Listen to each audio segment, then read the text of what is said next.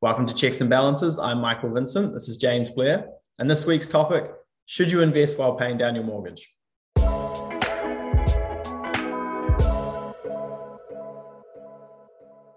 So Michael, today we've got listener question two of two, which makes me so excited because I love listener questions.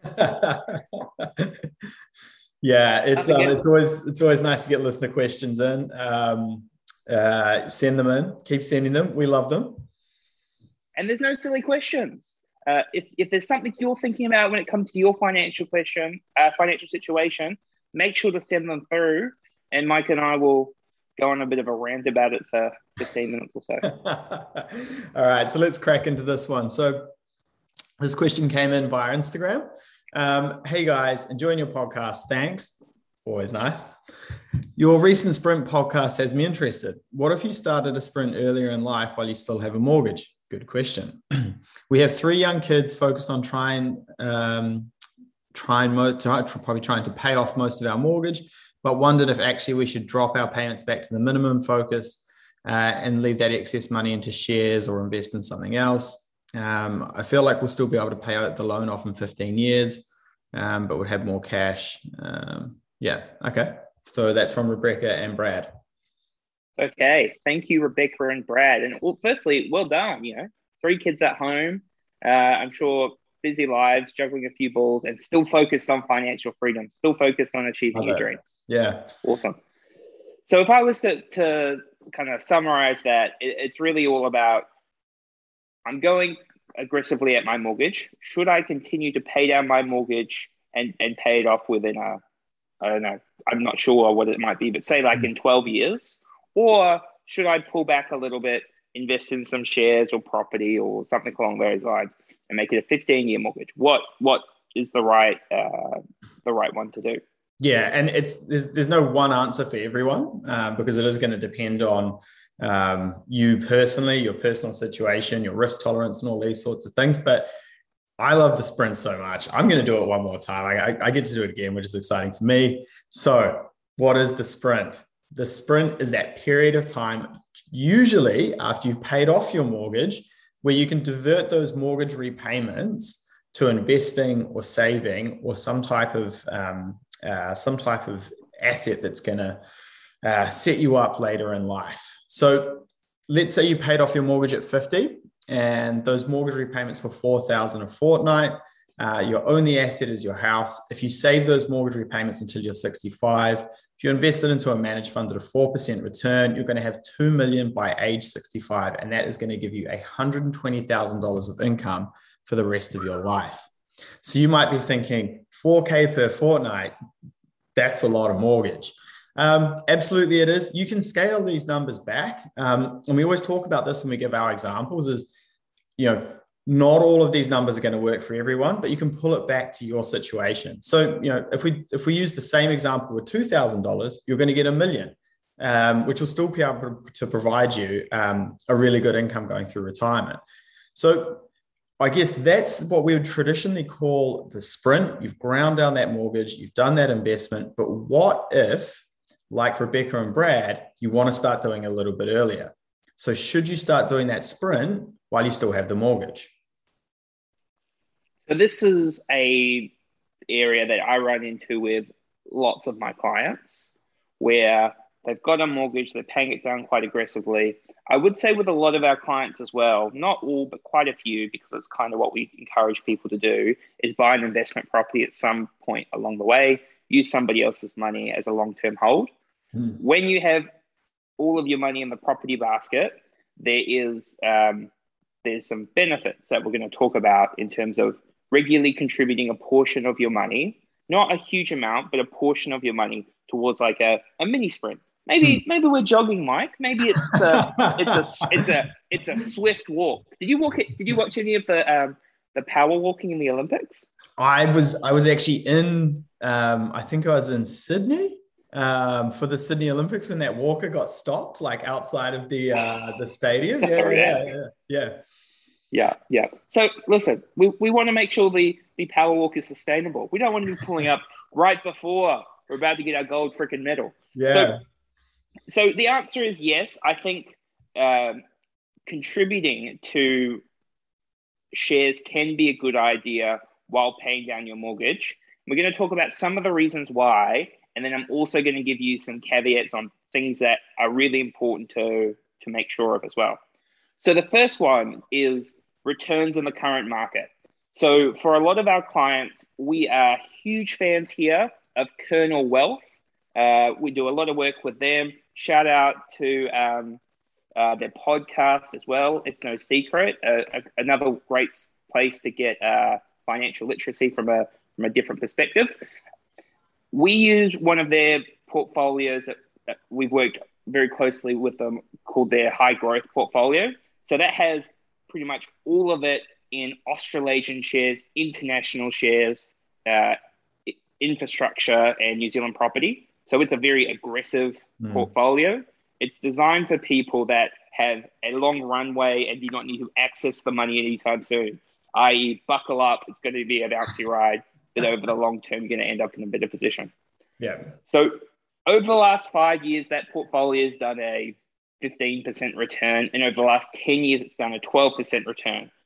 First disclaimer, because nothing is black and white, is the global financial crisis, the last time that we had seen a real bump for a sustained period of time, because COVID was just like a bounce and recovery, yeah. is more than ten years ago now. So even ten-year stats, I think, are too high because it doesn't take into account a true a true correction. So if we take into account uh, like maybe a long-term return of, say, nine percent, which is pretty standard for like a very concentrated uh, share portfolio, that is, you know, cash or bonds, if we compare that to a three percent mortgage rate at the moment, or even a three point five percent mortgage rate at the moment, you go, this is a no-brainer. I'm going to make three times as much money in shares. Screw my mortgage. I'm going interest only. Everything into shares. Mm. Hold up, cowboy and cowgirls. There's more to the story. You can't just compare a gross return with the savings you make on your mortgage. The mm. reason for that is if you pay off one hundred dollars off your mortgage today, you are saving three percent interest on the one hundred dollars. Essentially, money in your pocket is one way to think about it.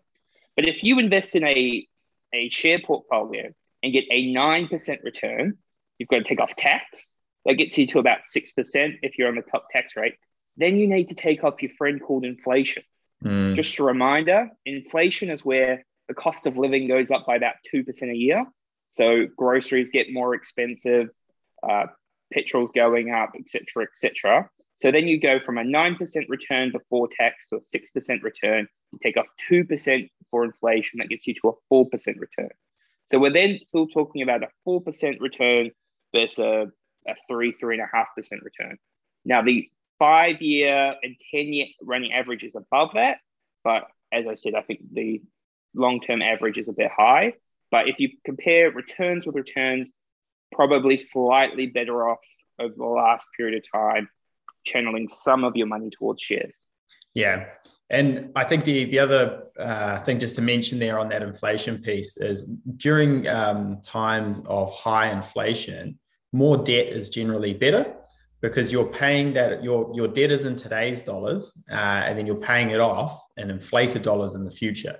Um, so yeah, a little bit better to have more debt during times of high inflation. So if we're looking at um, uh, that example you just gave there, James, what about, let's say I don't put it in uh, a, a, a growth fund. Is there, is there other ways that I can use sort of diversification, um, but still have a sprint?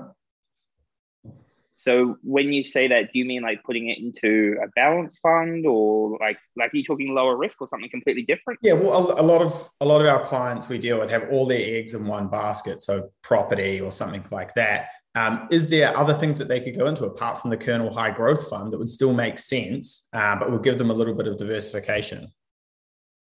Yeah, so like if you break it down fundamentally, there's only a few different asset classes you can invest into.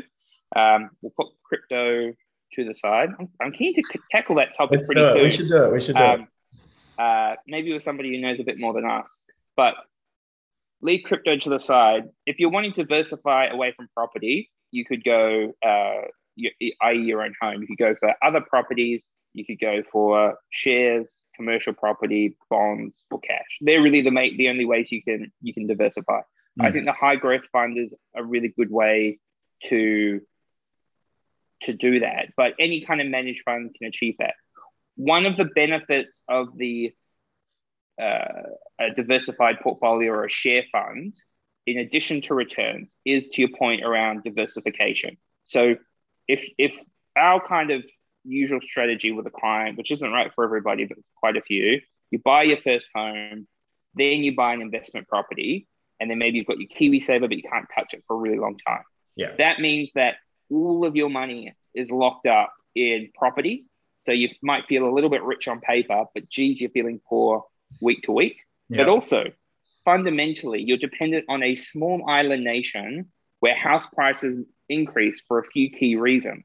And don't get me wrong, I think those reasons are still going to be there in the future, but you want to make sure your retirement is dependent on different asset classes, different countries, and different industries. So diversification is another really important one. Yeah. And then what about um, what we always talk about, uh, having that liquidity? I guess, you know, when people have all of their eggs in one basket, like property, that liquidity's um, shrunk, shrunk down quite a bit, or is, is a little bit harder to maintain because there is high transaction costs moving in and out of the property market. So I guess one of the advantages of going into something like the Kernel Growth Fund or an index fund or something like that is liquidity. Yeah, yeah. So the old saying, you can't sell a bedroom to go on a holiday. And, and just for those that aren't aware, liquidity is all about what actual cash do I physically have that is easy to access that I can spend? Now, a really important thing is any kind of share portfolio is not designed for you to dabble and to pull money out of mm. willy-nilly. This is these portfolios that we're talking about where you're contributing a little bit over a long period of time, getting the benefits of compounding interest.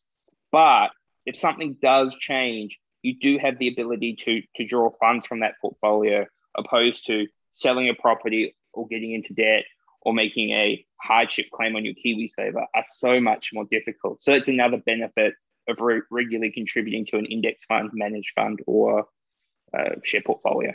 Yeah. And, and when I say high transaction costs for the property market, what I mean there is the time it takes to sell uh, and then literally the cost to sell a house, paying estate agents, paying the, the legal fees, all of that sort of thing as well.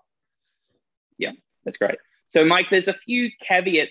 They're kind of the three main advantages to uh, power walking while paying down your mortgage is the potential higher returns, the diversification, and the liquidity. There are a few caveats. The first one is if you, um, say you've done a risk profile on your KiwiSaver and you're, conser- and you're in your thirties and you're conservative, moderate, or balanced because you can't tolerate the ups and downs. Do not bother with this strategy. It is not going to be worth it. You need a high allocation towards shares, pretty much all of it, to outperform tax and inflation compared to paying off your mortgage.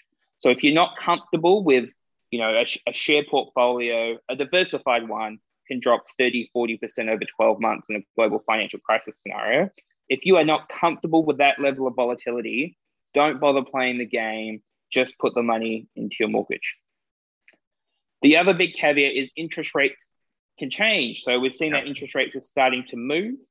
Um, that could impact whether the strategy is a good one going forward. Um, so something else to think about.